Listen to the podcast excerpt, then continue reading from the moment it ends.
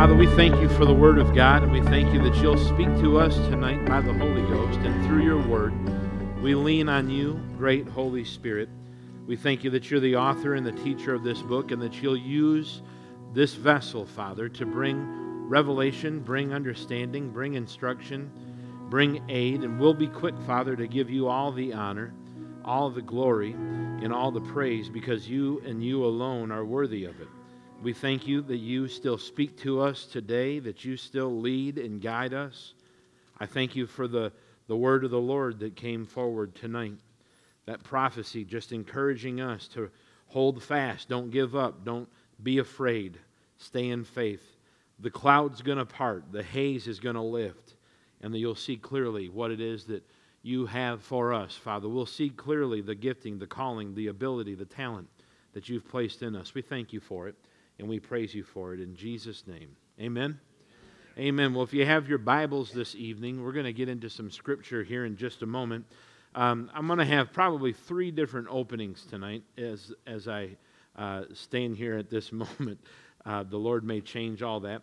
But I want to continue ministering this evening on the voice or the whisper of the Lord. I think it's so important that we pay attention. You know, at times, we started Sunday morning and discussed that at times the church wants these theatrical explosions from heaven. We want the clouds to black out the sun, and we want thunderings and lightnings and flashings, and we just want it to rain down, and that everybody would just know without a shadow of a doubt that surely the Lord has spoken to you and spoken to us. But the Bible provision is really just a nudge or a whisper. And as we continue to press in to hear God's voice, to know God's voice, to give ourselves over to His nudge, His leading, it'll prove to be absolutely beneficial. We talked a little bit on Sunday, and I shared a testimony of those times where you just know that the Lord has spoken to you and how that brings security and stability. And, you know, it's not always eternal things that are hanging in the balance, but sometimes, legitimately, there is eternal consequence to our not being able to hear from the Lord. Now, there are people who believe there's a school of thought that says if God wants it done, no matter what, He's going to do it, no matter who He has to do it through. And unfortunately, I just don't really see that panning out in Scripture. I believe that God calls individuals. I believe that God speaks to individuals.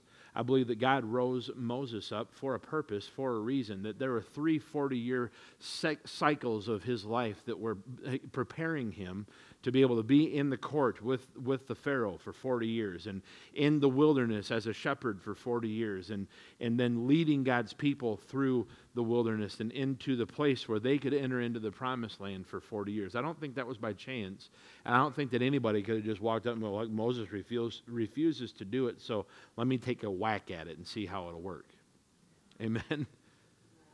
I believe that if the Lord is calling us individually, ministering to us individually, that He's assigning an individual task for you and for me, and it does have an eternal consequence at times if we miss it. Now, we can pray and ask the Lord to forgive us at times where we may have missed an opportunity to open our mouths and share the gospel. There's no condemnation here, but I am trying to encourage us to see that we play a humongous factor, a gigantic role in the plan of God in the earth. And if God took His time to speak to you, to ask you to do this or say this, then bless God, it's on purpose and intentional. Amen?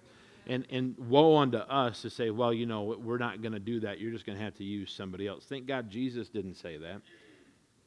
Amen. Thank God the Holy Ghost just was faithful and true to the words that the Lord had spoken. Jesus had come just as He promised. The Messiah would come. Thank God that Paul the Apostle didn't say, you know what, I got this thing going on I don't really want to let go of. I'm a Pharisee among Pharisees. I'm perfect and blameless concerning the law. I think I'll just stay over here for a while. So we're talking about continuing to hear the voice of the Lord, pressing in to listen. It is so often that, like I said, that we have to understand the Lord wants to speak to us. He's broadcasting 24/7. The more that we're in tune with Him, the more that we're able to hear. The more that we set aside distractions. Everybody say distractions. the more that we set aside distractions, and here's one that is even worse maybe than a distraction, the more that we can set aside offense and just realize that people are people and they're human. And I'm not going to allow people to rain on my parade and do other things to my Cheerios. Amen? I'm just going to forgive them, walk in love, and move on, because I can't afford in my life not to hear from the Lord.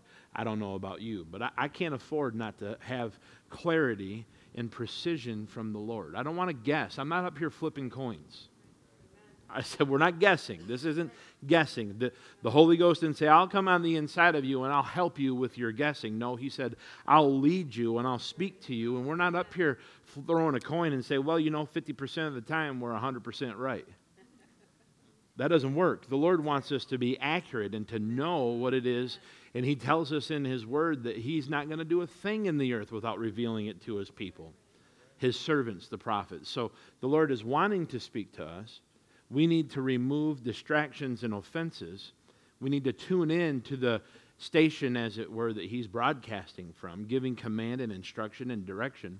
And we need to understand those avenues wherewith we can hook up to what God is trying to say. Can I get an amen? Am I saying anything tonight? Now, I want you to turn over, if you would, to 1 Kings chapter 19. And for the sake of time tonight, I won't tell you the whole entire backstory. But as the Lord was speaking to me about ministering this word to you on Sunday, I thought, boy, this would be really great to preach. And I didn't quite get the release to do it, and apparently the Lord knew why. So there may be some here that really just need to hear what the Lord has to say tonight through these verses. Amen. So we have Ahab and Jezebel, and they're wreaking havoc and killing all the prophets of God, and they're setting up false idols, and they're setting up false altars, and they're pushing the people of God away from the living God and to go into worshiping Baal and other false prophets. And so Elijah is getting a tiny bit uptight. Now, this is so strange to me because Elijah just had this amazing, amazing, amazing victory, as it were, just a few chapters ago on Mount Carmel. He alone stood before all of the people of Israel and all of the prophets of Baal and mocked them and just ridiculed them. And our God put them to shame and answered by fire. He took two earthen vessels filled with water and dumped it on the altar of sacrifice. The Bible says that the trenches were dug around and they were filled with water. And we don't make fire with water. We make fire with fuel, some sort, and ignition in air. But here God is saying, dump pots, dump more, do it again, do it again, do it again, because I want to see that my fire is going to fall at the word of this prophet. The Bible tells us that the water, the King James Version says, the water was licked up, just totally consumed. Whatever you're facing tonight, whatever you're going through, the fire of God can completely consume it. I mean, just lick it right up to where it doesn't even exist anymore in your life. Amen. Just remove it from you, the consuming fire of the holy, living God. Amen. But anyway, he has this awesome battle, and all of a sudden, it says that he just killed all these prophets, and that is amazing. I mean, I wish that the Lord would let me live in that day. No one wants to go with me. Just kill all the bad guys. Here we go. At the command of the Lord. Sometimes I miss that Old Testament. If someone does you bad and tries to hurt the body of Christ, just kill them. Anyway, so he's uptight, and lest I go to daydreaming, he's uptight and he's undone. He's distressed and he's discouraged. And he says in the fourth verse, it says that of Elijah, it says, he himself went a day's journey into the wilderness and came and sat down under a broom tree. And he prayed that he might die and said, It is enough. Now, Lord, take my life, for I am no better than my fathers, the prophets that were killed by Ahab and Jezebel. Verse 5, it says, then he lay and slept under a broom tree, and suddenly an angel touched him and said to him, arise and eat. And he looked, and there by his head was a cake baked on coals and a jar of water. So he ate and he drank, and he lay down again. And the angel of the Lord came back a second time and touched him and said, arise and eat, because the journey is too great for you. So he arose and ate and drank, and he went in the strength of that food for 40 days and 40 nights. Talking about Holy Ghost provision, amen? As far as Horeb to the mountain of God. And there he went into a cave and spent the night in that place. And behold, the word of the Lord came to him and said, "What are you doing here, Elijah? What are you doing here?" How many times in our life has the Lord posed that question to us, but we were either hard of hearing or refusing to listen? Maybe we're in a position in our life where we've walked away from the Lord, and maybe we're in a position of our life where we've allowed offenses to get into our heart, and there's this root of bitterness that's all of a sudden crept in. Or maybe we're in a place where not only have we given the reins of our life, taken them back over from the Lord, and we've got this bitterness, this root of bitterness in our heart. Maybe we're just completely unwilling to have faith in God, and we won't trust Him. And then we show up at this place, and the Lord says to us, "Why are you here? How'd you get here? Why are you here? And what are you expecting is going to happen?" Boy, I'll tell you, if you're in a position like that tonight, and the Lord begins to speak to you and nudge you, it's imperative that you hear. Amen. You know, all the problems that you faced in your life, they're not God's fault. Right. I should say that again because it was good preaching. Amen. Look at your neighbor and say, "Welcome to church. Now wake up." Amen. All the problems that you've experienced and faced in your life, they're not God's fault. Stop blaming Him. Silly, stupid, bad people, human beings have mistreated you, treated you wrong, done you wrong, lied about you, stolen from you, and yes, even some of them claim to be Christians. Stop acting like you're perfect and get over yourself and realize that you're a hypocrite if you think you've never done anything wrong. But that wasn't God. God didn't do that to you. So get over it. Repent of your ignorance. Repent of your error. Repent of your hardened heart towards God and allow Him to ask you that question. What are you doing here? What are you expecting to happen? What are you expecting to change? I want to tell you something real quick. Everybody look at me. Christians are mean. Sometimes Christians suck. Just being real. But you know what? Heathen are mean. And sometimes heathen suck.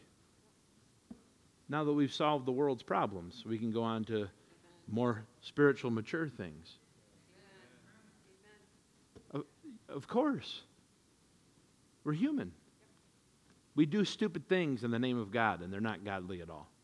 We say stupid things, and we act stupid ways, and we treat people the wrong way, and we say, well, we're Christians, and we love God, and we love you, and we lie. We're not nice sometimes. But thank God the Holy Ghost has begun a work on the inside of us, and it will be completed unto the day of the Lord. Amen? Amen. Amen. So it wasn't God. It didn't have anything to do with God. Elijah's saying, it's enough. I'm done. Take me. I'm no better than my fathers. You're not going to protect them. You're not going to protect me. I'm done here. Get me out. So he says, come on. Let's go talk for a while. And he says, what are you doing here? Why did you come to this place? Verse 10. He said, God, I've been zealous for the Lord God of hosts, for the children of Israel have forsaken your covenant and torn down your altars and killed your prophets with the sword. I alone am left, and they seek to take my life. Nobody has it as bad as me. I was zealous to serve you, but these Christian people, they've drove me crazy, and now I want you to take my life. That's what he said. I'm the only one. I'm the only Christian. I'm the only one going through the battle, going through the trial. You've turned your back on me and the fathers that have come before me. And here I am zealous for the Lord. And these jerk people, they tore down your altars. They've blasphemed against you. They've forsaken your covenant, forsaken your rules, forsaken your word. And I don't want to mess around with them anymore. I'm done. I know nobody in this room has ever felt that way about your fellow Christians. I'm through. I don't want to play around with them no more. I'm taking my ball and I'm going home.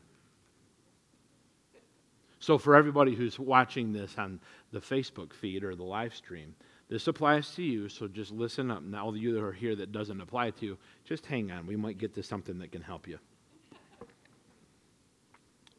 11, then he said, go out and stand on the mountain before the Lord.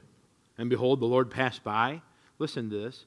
And a great strong wind tore into the mountains and broke the rocks into pieces before the Lord. Man, God showed up and he's going to speak. But the Lord was not in the wind. The church wants something theatrical. We got to have gold dust. I don't even know what that means.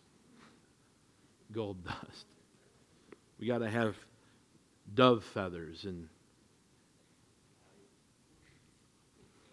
here the Bible says that this great wind came up against the side of the mountain, and it was a rushing wind, and God wasn't in the wind. How many times have you and I went to speak to the Lord? Now I'm helping you, I believe it. This maybe applies to somebody who's here tonight. I know the other one didn't, because we all just love coming to church and serving God with these perfect Christians that are here at New Creation Church. Amen. Man, that's a sign of really good pastoring then. I've really done a great job building you into the person of Christ. So good job, Pastor Brian. Good job, Pastor Dana. You've done it. So now my job's done. I can go home. No, I guess not. Have only. Yeah, there's a song written that says that. How many times have we gone? We come into the presence of the Lord. We come in as the Word tells us. Maybe we enter His courts with thanksgiving, His gates with praise, and we come in before the Lord. We come in expectation is high, faith is high, and we begin to sense that maybe He's here, and then we settle for maybe the manifestation, but we never got the revelation or the answer. See, the Bible tells us something about Moses and Joshua.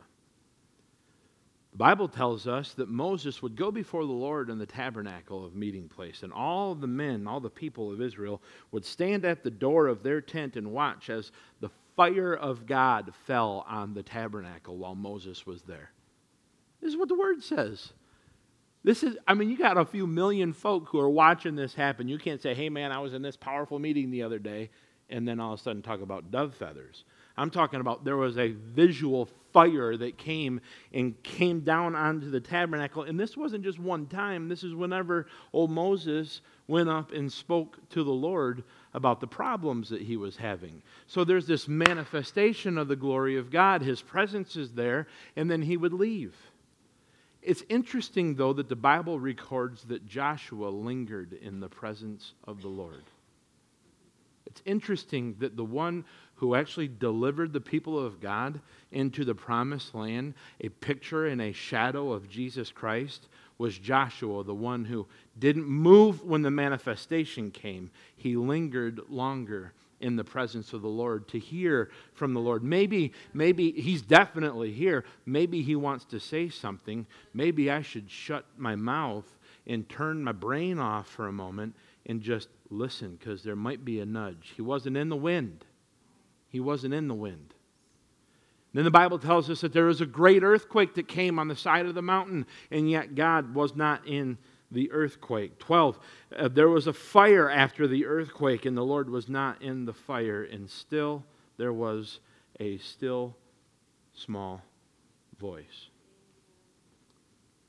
So it was when Elijah heard it that he wrapped his face in his mantle and went out and stood in the entrance of the cave, and suddenly a voice came to him and said, "What are you doing here? I asked you, boy. What are you doing here?" Now, you could talk about the particular cave on Mount Horeb, or you could talk about the condition that he allowed himself to get in, where he was distressed, where he was discouraged, where he was undone, where he had literally just cried out, "God, take me. It's enough. I'm done. I'm finished." The Lord speaks to him and ministers to him, but I want to see in this set of verses here, and I want you to see it with me. We can't seek a demonstration of God's presence, a manifestation only. He comes for a reason. He's there for a reason. Don't be like Moses, who received the manifestation and left because he's busy to go do all the stuff that he has to do with the people of God. We need to take time and be like Joshua, where we linger in the presence of the Lord a little longer. Maybe, this is speculation, maybe if Moses would have spent a little bit more time in the presence of the Lord, there's a possibility maybe in frustration he wouldn't have disobeyed the Lord and it would not have cost him entering into the promised land.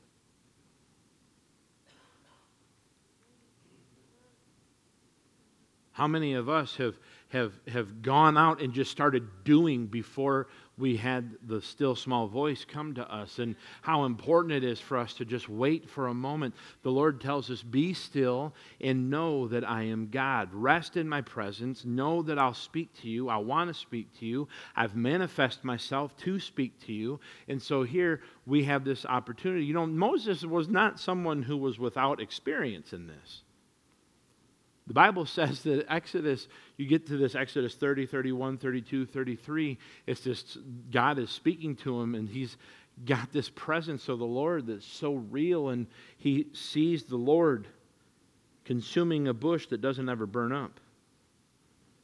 And then the Bible says this amazing thing. He says, and the Lord spoke to Moses face to face as a man does his friend. And the Lord spoke to Abram face to face as a man does his friend. Our viewpoint and our opinion of God, that he's an angry judge who's sitting ruling over everything that we do, waiting to pour out wrath and judgment on us, doesn't even match up with the Old Testament depiction of God. Apart from the blood of Jesus Christ and the grace of our Lord Jesus Christ. The Bible says that he spent time speaking. You go right to the very, very beginning of the book. I believe it would be Genesis 1:3. And Adam and Eve spoke with the Lord and walked with him in the cool of the day. He wants a personal, intimate relationship with you. He wants to speak to you. He wants to reveal himself to you. I love how Moses says this. He says, man, if I can't take your presence with me, don't take me or this people up from this place. And the Lord said, all right, well, wherever you go, your presence, my presence will go with you. And then he says this powerful, powerful, powerful statement. Show me your glory. Show me the person of who you are. Show me your glory. And God says, I can't show you my glory. If I show you my glory, if I reveal to you who I am, and you're in this side of the cross, you'll die. No one can see me and live. But I'll tell you what I'll do because you asked. This is the same God. He's the same yesterday, today, and forever.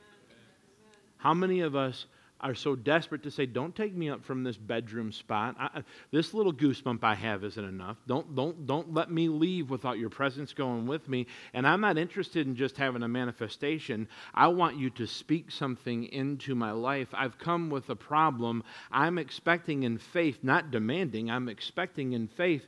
You anticipate when you go to pray. You ought to pray for a reason, and that's to get an answer. Amen? And so we anticipate in faith, hey, I've come with a problem. I've got a question. I don't understand this. And I'm going to wait here until you speak to me. We can get so busy doing our stuff. Manifestation comes. Pow. We get the goosebump. Hey, praise the Lord. I'm going to run. And all of a sudden, the Lord's like, whoa, bro, I wasn't even close to being done. All right, next time. Oh, be sure not to blame it on me when you fall on your face, because I was still trying to talk to you, but you were in such a hurry to run out. That gum, I'm preaching good. Amen. Make sure that you don't put the finger at me and say, where were you? You told me, and I thought, and your word says. Man, we so often quote scriptures that they contradict other scriptures because we don't have an understanding of his word, and we think that God's going to violate one of his verses in his book to fulfill another one. Ain't going to happen.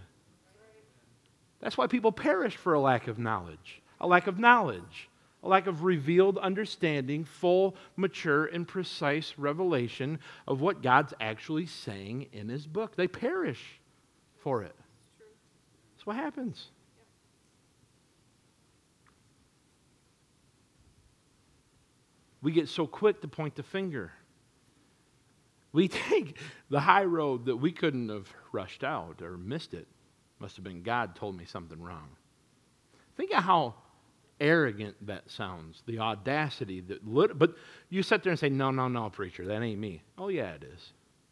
Oh, it sure is.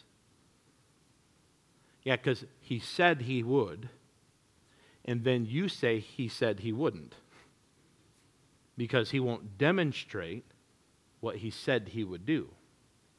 So we get this manifestation, this goosebump, this tickle, get a little bit of peace, and then we run headstrong with this tiny little bit of revelation. When the Lord wanted to give us a sentence, we got a word, and we ran. Because, bless God, it's just about getting something. I got to get something so I can go, because I got to go. And then, wham, we fall on our face, and we say, God, man, I don't know about this stuff anymore. I'm not sure. Still small voice. He wasn't in that manifestation of wind. He wasn't in that manifestation of the earthquake. He wasn't in that manifestation of fire. There was a still small voice. And he said, I asked you before, why are you here? If we're constantly chasing the next big thing. You know why church services on Sunday morning, I've had people ask me this so many times, and I guess I might as well just answer it publicly. How come we don't have a move of the Holy Ghost on a Wednesday night or a Sunday morning like we would have at Brother So-and-so's conference? Well, there's several reasons. One, because you're here. You showed up with no faith. You showed up broke, busted, disgusted, tired. You weren't pursuing. You weren't pressing in. You weren't fasting and praying. You weren't declaring in faith. There was a lack of an expectation that you had when you're going to brother or sister so-and-so's conference, because after all, it's just a preacher at the local church with John and Jamie and Brian and so on. So that's one reason why we don't have the conference-type services on Sunday morning or Wednesday night that we would have at a conference, is because you have come to this place with absolute religion in your heart, not pressing in to receive a move of God. Because my Bible tells me that everyone who seeks him will find him if we'll seek him with all our heart. So we're going to go to a conference and praise God. I would just wish that my preacher could get it right, because after all, we got these awesome church services at the conference and old dumb Brian doesn't know anything. It's your fault. Right. It's not my fault. Right. How come the preacher can't hear from the Holy Ghost? Honey, I'm hearing from the Holy Ghost all the time. Amen. How come you aren't putting a draw, a demand, speaking conviction and confession and belief and faith? God, move on the worship team and move on the children's ministry team, and let the word of God come with clarity and conviction and salvation and signs and wonders and miracles, and let faith rise and let the devil be ran off, and let the baptism of the Holy Ghost fall on our children's ministry and on the elderly and everybody who comes in here. Let them be touched by the power. No, it's just Sunday morning. We just got to show up and put our 10% in and sit there for 40 minutes and listen to the preacher, and he's probably going to wear blue jeans, and I'm not sure I even like that, and what are we going to do when we get done with this? Because, you know, I was having this conversation, and Pastor Day and I had to open up the church service, so I guess I have to get back to that. I hope I don't forget what I was talking to Ken about when we get done with the church service. But that's not conference mode. That's right. Oh, hypocrite. I'm looking at the video camera. That's not conference mode. That's not what you're doing when you go to Brother So-and-so's conference, when you go to a Word of God and power, prophecy, prophetic, whatever conference. It's absolute truth. It's absolute truth. And then we get into this comparing. There's another reason for that, by the way. The other reason for that is, I am a pastor. I'm supposed to pastor you. There are things that have to take place in these church services that don't take place in conferences. If you go to a conference and pay attention, 99% of the people who are preaching at conferences say, hey, you know what the greatest thing about being in a conference is? And they say, what? And they say, I don't have to pastor you. No one's going to receive tithes tonight at the conference. We're just going to take up an offering, and you're going to be slickered up with the Holy Ghost because you came in faith, believing. So you're going to give liberally, but then the preacher says, hey, we need about $400 or $500 to help with the children. Man, that's lame. All that preacher ever wants is my money. I hope I can hurry up and get back to my conversation with Kent. I thought you were talking about hearing from the Lord. Oh, I am. I am. What if you hit that door every single Sunday morning? No hypocrisy in your heart. Every single Wednesday night you hit that door. How about every Thursday night you hit that door? When you come to that door, you say, Father, in Jesus' name, let a bomb go off in this place. I refuse to accept anything less. You think your preacher isn't wanting that? You think that your leadership, your pastors don't want that?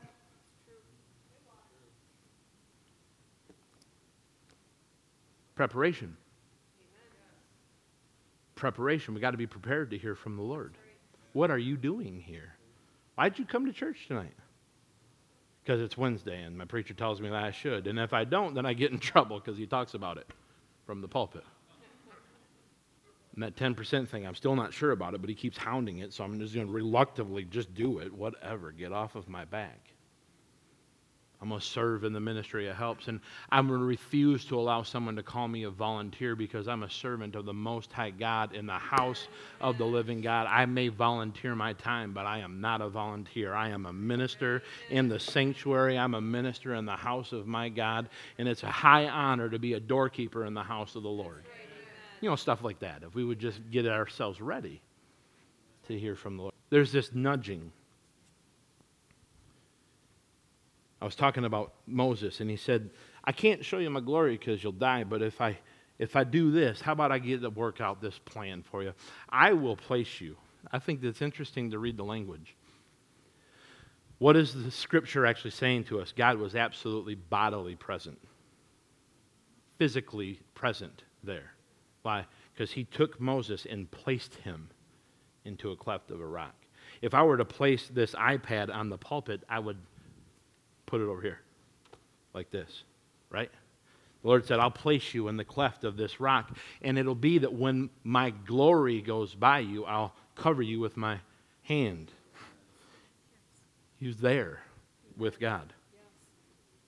So Moses was not someone who was not used to experiencing the presence of the Lord, but yet it got to a situation where the cares of the day and the pressures of life and the concerns of the people wore on him and caused him to lose his reward. And it was simply he just didn't listen and do what he was supposed to. It's not that big of a deal, preacher. Oh, okay. It's not. You're right. He lost his reward. I mean, it's not a bad deal because God himself buried Moses and nobody knows where he was buried. That's kind of cool. The Bible says that it was just that time. God said, all right, they're not going to be able to get in there and do what they got to do with you still here. So it's time. Let's go. His natural forces didn't abate him. His eye never waxed dim. He didn't die of sickness or disease. It was just, all right, boy, come on. We talked about this. It's time now. See him? All right, go to sleep. Just didn't listen, wasn't paying attention. He wasn't a stranger to the presence of the Lord. He wasn't a stranger to the Lord speaking to him. How many of us are getting so rattled with life and so consumed with the cares and the pressures of the stuff that we have to deal with and the things that we have to go and do and take care of that we begin to lose our sensitivity to hear from the Lord and not just get one word and gone out of the presence of the Lord, but wait until he's done, and then maybe just crazy idea, thank him for speaking. Amen. Yes. Yes. We got to drive through Christianity. True. I need a faith, I need a protection, I need a healing, and I need a provision. Quick, I got to go. I'm late to work. Hurry up. In 60 seconds or less. Just drive through, get it, go out. Pew, gone. The prophet Isaiah says this. He says that the Lord himself will be a voice behind you saying, this is the way. Isaiah 30:21. This is the way. Walk in it. This is the way. God's promised that he'd speak to us. God promised that he would continually speak to us. He'll never leave us nor forsake us. There's no guarantee that we'll hear it and obey. I said there's no guarantee that we'll hear it and obey, but baby, there's a guarantee he's going to speak. That's right. A flat-out guarantee he's going to talk. Right. Flat out. I was thinking about this in Acts chapter 27, and we don't have time for us to get into the whole text, okay? Acts chapter 27, the Apostle Paul, he's got himself on this ship, and he's headed into Rome, and he says, hey, guys, we shouldn't do this, and they're like, yeah, whatever, because that happens a lot, especially when it's a preacher trying to say, hey, guys, we shouldn't do this, and they're like, yeah, whatever, you don't know anything. Okay, whatever. But the Lord showed him that this is going to be a problem, and it's going to get them into a situation. So they end up getting shipwrecked, and they end up being in the water, and they end up going without food, and they end up going without food, and they end up going without food, and they end up going without food, and going without food, and going without food. And there's a problem where they're not eating, and they're not going to make it, and they're going to die. And it talks about how, listen to this, it says, they had taken it on board, they used cables to undergird the ship, and fearing lest they should run aground on the Syrtis sands, they struck sail, and so were driven. And because we were exceedingly tempest-tossed, the next day they lightened the ship, and on the third day we threw the ship's tackle overboard with our own hands. Now, when neither sun nor stars appeared for many days, and no small tempest beat on us, all hope that we would be saved was finally gone. And after long abstinence from food, Paul stood in the midst of them and said, men, you should have listened to me. You should have listened to me. He said, you shouldn't have set sail for Crete. You shouldn't have left Crete, he said, and you wouldn't have incurred this disaster, and you wouldn't have incurred this loss. And he said, I urge you to take heart, for there will be no loss of life among you, but only the ship. He said, the Lord came and stood by me this night. And he said, don't be afraid. You're going to have to go in here, and you're going to have to stand in front of the Caesar, and you're going to have to give an answer, and you're going to have to speak. But he says, I believed that it would happen just as it was told to me. There may be times, now I'm not talking about flaky, fruity Christians who can't get their own nose right and can't get their own walk straight. I'm not talking about being perfect. I'm talking about being accurate, and I'm talking about being consistent. There's a huge difference between being perfect and being accurate and consistent. Okay? Everybody do this at me. So I'm talking about being accurate and consistent. If someone who is a spiritual person who walks with the Lord and has a track record of being accurate and consistent begins to say something to you, you ought to pause for a moment, take it to heart, and see what it is that maybe the Lord is speaking through them. Because he'll speak to you directly, and he'll speak to you through people. And so they finally listened, but they for many days they didn't see the sun or the moon or the stars. It was just dark, just being tossed in this tempest and in this sea. And they had abstained from food for many days. And finally he's like, hey guys, sorry to bring this up. Is this a bad time? Remember I told you before we even left, let's not do it this way? And how many preachers are just saying, hey, you've run your ship aground. You've ran your life into the dirt. You can't continue to walk this way and think it's going to work. And I'm not here to throw it in your face, but remember when I said this was going to bite you? See how it bit you? Now let's not think about it anymore. Let's walk out of here. And I believe that the Lord is going to do what he told me in the first place. It's important to have a pastor in your life. It's important to have someone that you know hears from God. Now, I'm not talking about flaky people that 90% of what they say doesn't come to pass. We got enough of that in the body of Christ. I must be talking to the Facebook crowd again. I'm talking about someone who has a track record, a consistent walk with the Lord. Not perfect. No one's perfect. I'm a human being. I'm going to blow it just like you blew it. Stop judging me, because I won't judge you. I'll judge myself. Amen? But I am consistent, and I am accurate. I'm not wrong. I don't think I heard from God and then say something. Another thing for us to understand is that we don't have to hear from God for every single area and aspect of our life. The book of Acts, Acts 15, the Apostle Paul said, it seemed good, actually Luke said it concerning them. He said, it seems good to us and to the Holy Ghost. If you don't have a major check in your heart, if you don't feel like the Lord saying, don't do this, you don't feel like Scripture saying, don't do this, and you don't have any red flags, sometimes that's all right. You can step out because it could seem good to you in the Holy Ghost. That's important because the Lord will eventually stop spoon-feeding you every single step of your life and ask you to start walking, believing that He's really going to lead you and believing that He's really going to guide you. So I'll help you by saying this, and then I'll quit. Don't ever let anyone force you to say, the Holy Ghost told me. Don't ever let anybody force you to say, well, the Holy Ghost told me, that's why I'm doing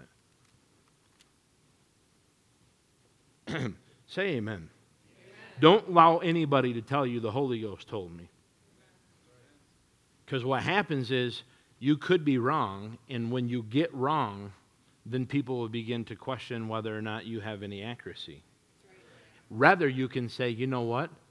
I sense that we could go this direction. I haven't heard from God one way or another, but it seems good to me, Acts 15:28. Seems good to me in the Holy Ghost. Now, I'll be the first to admit it if we make a mistake. If we shouldn't do it, we should have zagged, then I'll say that we did. But I'm never going to stand in front of you and tell you, God told me, God said, the Holy Ghost said. I'll never let anybody, ever have that much power over me. And you shouldn't either. Don't be telling people that God said if you didn't say. I said, don't be. You know what happens is people get into a situation where they say, hey, pastor, I got to have some counsel from you. I don't know what to do with this situation. But God said, they take that trump card and they throw it on the table, and then I just stand back and be like, well, I guess I'm done because God said. And I wasn't there when He said, and I can't judge whether He said it or not. Now, I can tell you that that doesn't make any sense, and I don't believe you. And I've done that before and had people not happy. I've literally had people say, that's not God, that's not the Holy Ghost. He wouldn't have said that to you. You're not telling the truth. Those always end really good. But when someone drops that God said trump card out there, well, God bless you. Hope it works out for you. I got about as much faith of that coming to pass as I do that I'm going to receive Social Security when I'm older, but hey, good for you. Have a blast. What are we talking about? We're talking about consistently, accurately hearing from the Lord. Put your coin away. Don't rub a rabbit's foot. Stop throwing a coin up for heads and tails. Shh. Listen. He's right there in the back of, just right there in the back of your ear saying, this is the way. He wants to speak to you. Pay attention when a minister, a preacher, an elder, a faithful brother or sister, someone who didn't start this yesterday but has a track record of consistency, has fruit remaining and following after their life. Pay attention if they come to you and say, hey, brother so-and-so, I'm not positive that's a great idea. I don't know for 100%, but I feel like the Lord has said this to me. Don't just shrug that off because it doesn't match up with what you want. I'm trying to help you learn how to hear from heaven. Amen. I'm trying to help you realize that God is going to come to you and speak to you in a still small voice. And if we're not careful, we could just miss it because of offense and because of distraction. He's broadcasting. He's sending out messages. He's speaking to you and to me constantly. And we've got to just praying in the Holy Ghost tunes that bottom dial in. And we can hear clearly and accurately. I'm not going to let someone tell me and make me and force me to say, well, God said or the Holy Ghost said. Nobody has that power. Nobody has that authority over you. Now, if God told you and God said it, then whatever you want to do.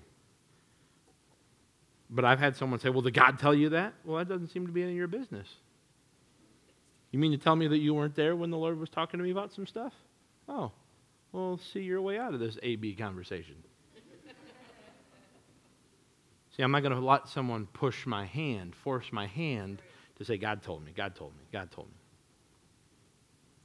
But I will say it seemed good to me in the Holy Ghost.